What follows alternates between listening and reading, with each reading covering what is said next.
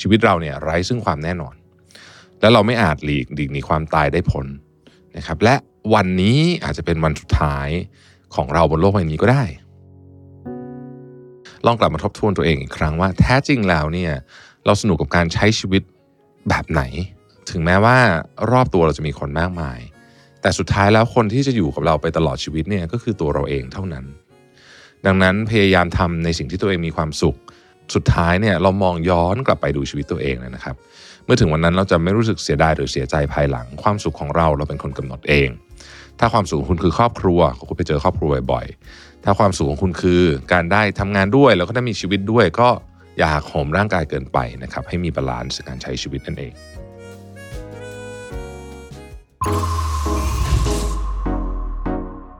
Mission to the Moon. Continue with your mission. Mission to the Moon brought to you by Sunday Insurtech ประกันที่ผมเลือกใช้ Smart Insurance Bond Simple ประกันสุขภาพและประกันรถยนต์ยุคใหม่ ที่มาพร้อมกับเทคโนโลยี และการตัดสิ่งที่ไม่จำเป็นออก เคลมง่ายในราคาที่ใช่ แต่ยังให้ความคุ้มครองที่ดียิ่งขึ้น ด้วยประกันที่ออกแบบมาด้วยใจ แล้วคุณจะลืมประสบการณ์ประกันภัยแบบเดิมๆสนใจซื้อประกันสุขภาพและประกันรถยนต์ Sunday รับส่วนลด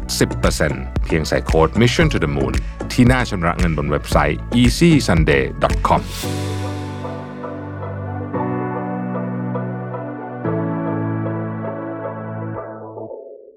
มพบกับงาน Mission to the Moon Journey เส้นทางเรื่องราวผู้คนนะครับมาร่วมกันเป็นส่วนหนึ่งของการเฉลิมฉลอง EP ที่ 2,000 ของ Mission to the Moon และเป็นแรงบันดาลใจเพื่อก้าวต่อๆไปของพวกเราทุกคน พบกันได้ในวันเสาร์ที่ 27 มกราคม 2567 เวลาบ่ายโมงถึง 4 โมงณ Auditorium ชั้น 6 True Digital Park East ราคาบัตรเริ่มต้นใบละ 1,200 บาท ซื้อบัตรล่วงหน้าได้แล้ววันนี้ที่ Line Official Account at Mission to the Moon เพราะการส่งต่อแรงบันดาลใจคือเป้าหมายของ Mission to the Moon แล้วพบกันนะครับ Mission to the Moon's Journey เส้นทางเรื่องราวผู้คน Presented by True Digital Park ศูนย์กลางเทคและสตาร์ทอัพที่ใหญ่ที่สุดในอาเซียน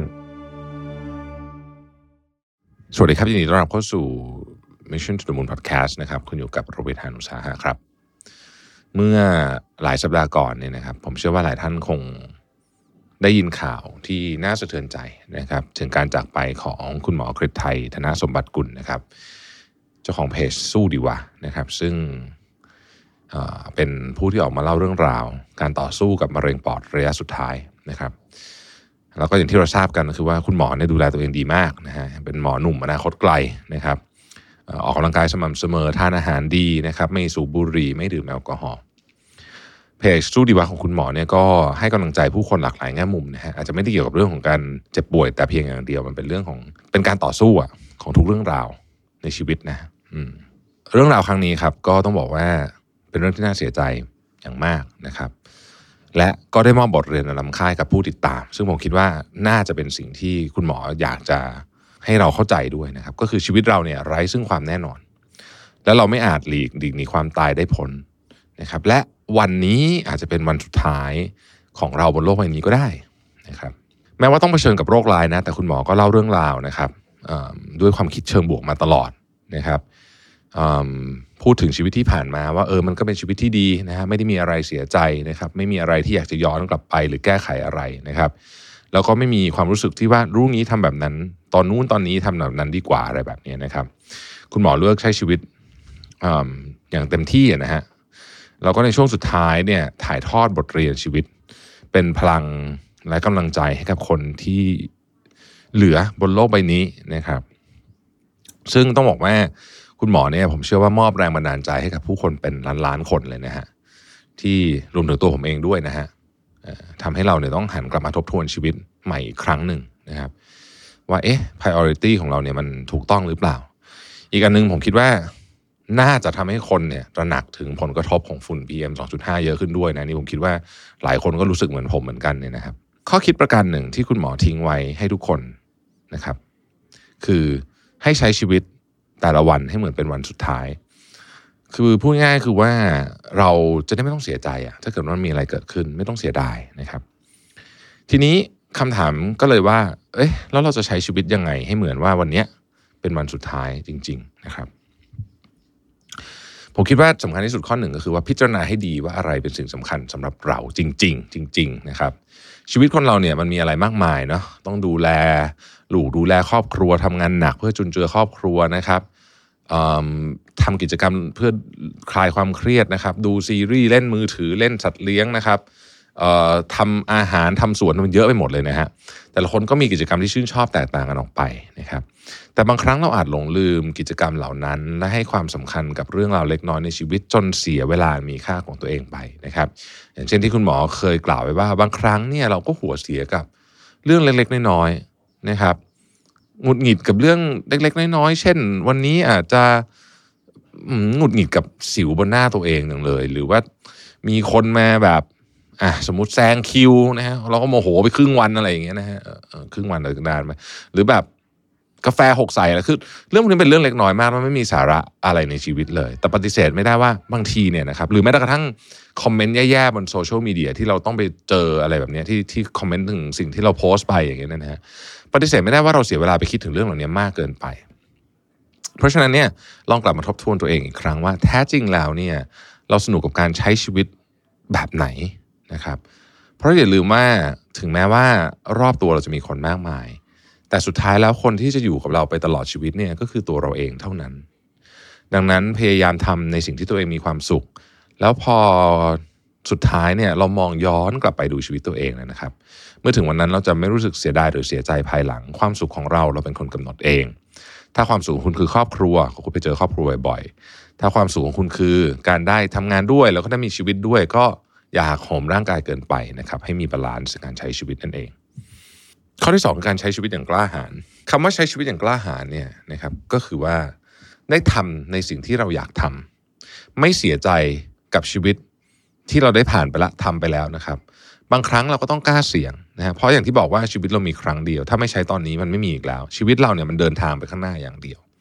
อนาคตเป็นสิ่งไม่แน่นอน หัดวันใดวันหนึ่ง เราไม่มีโอกาสได้ทำแล้วเนี่ย เราจะยิ่งเสียใจมากกว่าลงมือทำแล้วล้มเหลวนะครับ หรือมีใครมองสิ่งที่เราทำในแง่ลบซะอีก เพราะฉะนั้น เราต้องพยายามทำให้ตัวเองมีความกล้าหาญในการทำสิ่งที่เราเชื่อว่าถูกต้องนะครับ การที่เรากลัวไม่ได้หมายความว่าเราจะต้องอยู่เฉย เราควรผลักดันตัวเองให้ทำในสิ่งที่อยากทำจนสุดใจอะนะครับ โดยอาจจะเริ่มจากการก้าวออกจากคอมฟอร์ทโซนของตัวเองทีละนิดๆนะครับ ออกมาเรียกสิทธิให้กับตัวเองนะครับ เลือกเรียนในคณะที่ตัวเรารักนะครับ แม้บางทีมันอาจจะขัดแย้งกับความรู้สึกของคนรอบข้างไปบ้าง ความกล้าทำในสิ่งที่อยากทำนั้นทำให้เราแข็งแกร่งขึ้นมากเรื่อยๆ แล้วในอนาคตเราจะหันมาขอบคุณตัวเอง ที่กล้าเสี่ยงเพื่อตัวเอง be whole in the present like there's no tomorrow นะครับจงกล้าหาญในวันนี้ให้เหมือนกับว่าวันพรุ่งนี้จะไม่มาถึง เรื่องที่ 3 เป็นอันที่ผมชอบมากนะฮะเห็นคุณค่าสิ่งเล็ก ๆ น้อยๆในชีวิต อย่างที่ทุกคนทราบกันดีนะครับว่าโลกเรานี่ไม่มีอะไรแน่นอน อะไรจะเกิดในวันนี้พรุ่งนี้มะรืนนี้เราก็ไม่รู้นะครับ จริง ๆ ชั่วโมงต่อไปเราก็ยังไม่รู้เลย บางครั้งเราก็ต้องเผชิญความเสี่ยงความท้าทาย ความน่าเบื่อ ความน่ารำคาญในชีวิต จนอาจจะหลงลืมสิ่งที่มีความหมายไปได้ พูดแบบนี้หลายคนอาจจะนึกภาพไม่ออก ขอยกตัวอย่างสถานการณ์ทั่วไปในชีวิตเราแล้วกันนะครับ สมมุติว่าในแต่ละวันเราก็ขับรถไปตามถนนเดิมๆ การจราจรมันก็ติดขัดอะไรของมันไปนะฮะ รอบตัวก็เต็มไปด้วยตึกสูงวิวเดิมๆ คนหน้าเดิมๆ สิ่งเหล่านี้เนี่ยมันอาจจะทำให้เราเบื่อหน่าย จนบางคนถึงขั้นหงุดหงิดเลยก็มี แต่อย่าลืมว่าท่ามกลางสิ่งน่าเบื่อไร้ความตื่นเต้นเช่นนี้ก็ยังมีสิ่งดีๆเล็กๆน้อยๆเกิดขึ้นอยู่นะครับ ไม่ว่าจะเป็นบางวันที่อากาศดีนะครับ บางวันที่กาแฟที่ซื้อมาเนี่ยโอ้โหมันอร่อยแค่กาแฟวันนี้นะครับ เดินผ่านดอกไม้เราก็รู้สึกว่ามันสวยนะครับ เสียงหัวเราะของคนที่เรารัก หรือแม้แต่กระทั่งการสร้างรอยยิ้มให้กับผู้อื่นนะครับอย่าไปหัวเสียกับเรื่องไร้สาระรอบตัว จงชื่นชมสิ่งเล็กๆน้อยๆที่เกิดขึ้นทุกวัน ถ้าเราโฟกัสสิ่งดีๆในแต่ละวันได้ สุดท้ายเราจะได้รับความสุขจากความธรรมดาที่ไม่ธรรมดาเหล่านี้ เพราะฉะนั้นจงทนุถนอมและเห็นคุณค่าของสิ่งเล็กๆน้อยๆรอบตัว ราวกับว่าบางทีเราอาจจะไม่เห็นมันอีกแล้วก็ได้นะครับ ข้อที่ 4 คือจงพยายามอย่างสุดความสามารถ หากอยากใช้ชีวิตอย่างที่อยากใช้เพื่อไม่ให้เสียดายภายหลัง นอกจากความกล้าแล้วเนี่ยเราต้องมีความเพียรพยายามด้วย อย่างเช่นเรื่องราวของคุณหมอที่เคยกล่าวไว้ว่า แรกเริ่มเนี่ยเขาก็ไม่รู้ว่าจะเรียนคณะอะไร ก็เพราะว่าก็ ก็ใช้ชีวิตมาสนุกสนานนะครับ มีโดดเรียนบ้างเป็นครั้งเป็นคราวตามสมัยตามภาษาของวัยรุ่นเนี่ยนะครับ แต่พอถึงจุดเปลี่ยนครั้งใหญ่ของชีวิตนะครับ คือก่อนที่อากงป่วยเนี่ย ก็ทำให้รู้ว่าตัวเองอยากเป็นหมอ ซึ่งตอนนั้นก็เหลือเวลาอีกไม่นานละต้องสอบเข้ามาหาวิทยาลัยนะครับ ถึงแม้ว่าเวลาจะเหลือไม่มากแล้วเนี่ย แต่ก็ไม่ละทิ้งเป้าหมายนะ ทุ่มเทแรงกายแรงใจไปกับการเตรียมสอบนะครับ ไม่ว่าจะเป็นการอ่านหนังสือเรียนพิเศษติวกับเพื่อนจนในที่สุดก็ ได้คณะที่ตั้งใจไว้ก็คือคณะแพทยศาสตร์นั่นเองนะครับก็เรียกได้ว่าเป็นคนที่มีความเพียรพยายามอย่างมากเพื่อเป้าหมายของตนเอง นอกจากปริญญาตรีคณะแพทยศาสตร์แล้วเนี่ยนะครับคุณหมอก็ยังเรียนเฉพาะทางต่ออีกสองสาขาพร้อมปริญญาโทอีกหนึ่งใบ เรื่องนี้ทำให้เห็นว่าหากเรามีเป้าหมายมีความฝันนะครับ แม้ว่ามันจะยากสุดๆเลยก็ตามเนี่ยนะฮะแต่ถ้าเราพยายามสุดความสามารถนะครับ มันก็มีโอกาสไปถึงฝันมากกว่าอยู่เฉยๆนะครับ อย่างน้อยถ้าเราทำให้สำเร็จนะครับ ในวันข้างหน้าผ่านไปเราก็จะไม่เสียดาย เพราะว่าเราได้ลองพยายามมาก่อนแล้ว ข้อต่อมาคือคว้าโอกาสดีๆเอาไว้นะครับ โอกาสดีๆเนี่ยไม่ได้มีมาบ่อยๆนะหลายคนคงเคยได้ยินคำแนะนำทำนองนี้จากคนรอบข้างเวลามีคนมาเสนอโอกาสดีๆ ให้ แต่เรายังรังเลที่จะรับมันไว้ ซึ่งก็อาจจะจริงตามนั้นนะครับ แต่หากเราไม่อยากเสียดายภายหลังเนี่ยก็รับข้อเสนอที่เราคิดไว้ดีไว้ แม้ว่ามันจะ อาจจะดูยากอาจจะดูท้าทายนะครับ โอกาสพวกนี้นี่มันจะมาในรูปแบบของหลายอย่างนะนะที่ผมนึกออกมันจะเป็นโอกาสใหญ่ ๆ เช่น การเดินทางไปเรียนต่อต่างประเทศนะครับ การไปทำงานต่างประเทศหรือว่าการทำงานอะไรที่มันที่มันเป็นงานที่มีความท้าทายสูงๆสำหรับใครที่กังวลเกี่ยวกับผลที่ตามมาภายในภายหลังต้องบอกว่าแน่นอนว่าอย่าลืมคิดถึงเหตุและผลอย่างรอบด้าน เพราะบางครั้งการตัดสินใจของเรานั้น มีผลต่ออนาคต แต่บางครั้งเราก็ไม่ควรปฏิเสธโอกาสดีๆ เพียงเพราะกังวลเกี่ยวกับเรื่องในอนาคตที่เราไม่สามารถคาดเดาและควบคุมอะไรได้ ดังนั้นอะไรที่คิดว่าดีก็ควรคว้าไว้จะได้ไม่เสียใจภายหลัง ชีวิตคนเราก็ต้องมีการลองเสี่ยงลองผิดลองถูกกันบ้างนะครับ บางทีอาจจะเลือกทางผิด เลือกทางผิดก็ไม่เป็นไรนะครับ ก็จะได้บทเรียนเป็นของแถม แล้วก็เป็นเกราะกำป้องกันไม่ให้เราพลาดแบบเดิมอีก ข้อที่ 6 คือใจดีคนอื่นและตัวเองนะครับ ผมเชื่อว่าทุกท่านน่าจะคุ้นชื่อของมาคัสอูเรลิอุสกันนะครับมาคัสอูเรลิอุสเป็นจักรพรรดิแห่งจักรวรรดิโรมันที่มีชื่อเสียงโด่งดังในฐานะกษัตริย์นักปรัชญาอีกทั้งยังมีแนวคิดการใช้ชีวิตแบบสโตอิกนะฮะซึ่งเป็นปรัชญาที่สอนให้ผู้คนอดกลั้นต่อความยากลำบากพูดง่ายก็คือช่วยให้เราโอบรับและยินดีกับสิ่งที่เลวร้ายของชีวิต ในบทเรียนหนึ่งที่ได้กล่าวไว้เนี่ยนะฮะ ก็คือจงเป็นคนดีในขณะที่ยังสามารถทำได้ กล่าวขึ้นในแต่ละวันเนี่ยเราต้องเจอผู้คนมากมาย ตั้งแต่เพื่อนร่วมงานนิสัยไม่ดีลูกค้าเจ้าปัญหาหรือหัวหน้าเจ้าอารมณ์เมื่อเจอคนแบบนี้เนี่ยบางคนอาจจะปรี๊ดแตกขึ้นมา แต่ทางที่ดีเนี่ยเราควรจะนิ่งและปล่อยให้เรื่องราวเหล่านั้นผ่านไปดีกว่า เพราะไม่เช่นนั้นเนี่ยมันจะทำให้วันดีๆของเรากลายเป็นวันแย่ๆไปเสียเปล่าๆนะครับนอกจากนี้เนี่ยเราก็ควรจะหยิบยื่นความใจดีให้กับผู้อื่นบ้างนะครับ กดลิฟต์ให้เขาบ้าง เปิดประตูบ้าง ซื้อขนมมาฝากเพื่อนร่วมงานบ้างนะครับ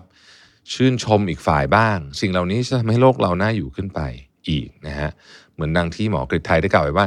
ชีวิตไม่แน่นอนสุดท้ายทุกคนต้องตาย จงอยู่กับปัจจุบันและใช้ชีวิตให้เหมือนกับวันสุดท้าย ถ้ามีอะไรทำเพื่อคนอื่นได้ ก็แบ่งปันความโชคดีให้กับเขาบ้าง และที่สำคัญคืออย่าลืมใจดีกับตัวเองเยอะๆเพราะคนที่เราควรแคร์เป็นระดับต้นๆไม่ใช่ใครที่ไหนแต่เป็นตัวเราเอง ลองออกไปหาอะไรสนุกๆทำทานอาหารที่ชอบพบปะสังสรรค์ผู้คนดีๆ แล้วก็อย่าต่อว่าตัวเองเยอะเกินไป หากมีอะไรผิดพลาด สุดท้ายนี้อยากจะบอกทุกคนว่าเราไม่มีทางรู้เลยว่าจะเกิดอะไรขึ้นในวันข้างหน้า เพราะฉะนั้นจงอยู่กับปัจจุบันและทำวันนี้ให้ดีที่สุด อยากทำอะไรรีบทำซะ อย่าผัดวันประกันพรุ่ง จนรู้ตัวอีกทีก็สายเกินไปคำแนะนำนี้อาจจะดูเชยไปบ้างนะครับ แต่มันจะทำให้วันข้างหน้า เราหันมองกลับมาเรื่องนี้เนี่ยแล้วเราจะไม่เสียดายหรือไม่เสียใจอย่างแน่นอนนะครับ ผมขอแสดงความเสียใจกับครอบครัวและเพื่อนฝูงของคุณหมออีกครั้งหนึ่งนะครับ ขอบคุณทุกท่านที่ติดตามนะครับ แล้วเราพบกันใหม่พรุ่งนี้นะครับ สวัสดีครับ สมัครสมาชิก Mission Club YouTube Membership นะครับ ราคาเริ่มต้นเพียง 50 บาท มีสิทธิพิเศษมากมาย เฉพาะสมาชิกเท่านั้น กดสมัครอ่านรายละเอียดได้ใต้คลิปเลยนะครับ ขอบคุณครับ Mission to the Moon. Continue with your mission. Mission to the Moon Presented by Sunday Insurtech ประกันที่ผมเลือกใช้ Smart Insurance Bond Simple ประกันสุขภาพและประกันรถยนต์ยุคใหม่ ที่มาพร้อมกับเทคโนโลยี และการตัดสิ่งที่ไม่จำเป็นออก เคลมง่ายในราคาที่ใช่ แต่ยังให้ความคุ้มครองที่ดียิ่งขึ้น ด้วยประกันที่ออกแบบมาด้วยใจ แล้วคุณจะลืมประสบการณ์ประกันภัยแบบเดิมๆสนใจซื้อประกันสุขภาพและประกันรถยนต์ Sunday รับส่วนลด 10%เพียงใส่โค้ด Mission to the Moon ที่หน้าชำระเงินบนเว็บไซต์ easysunday.com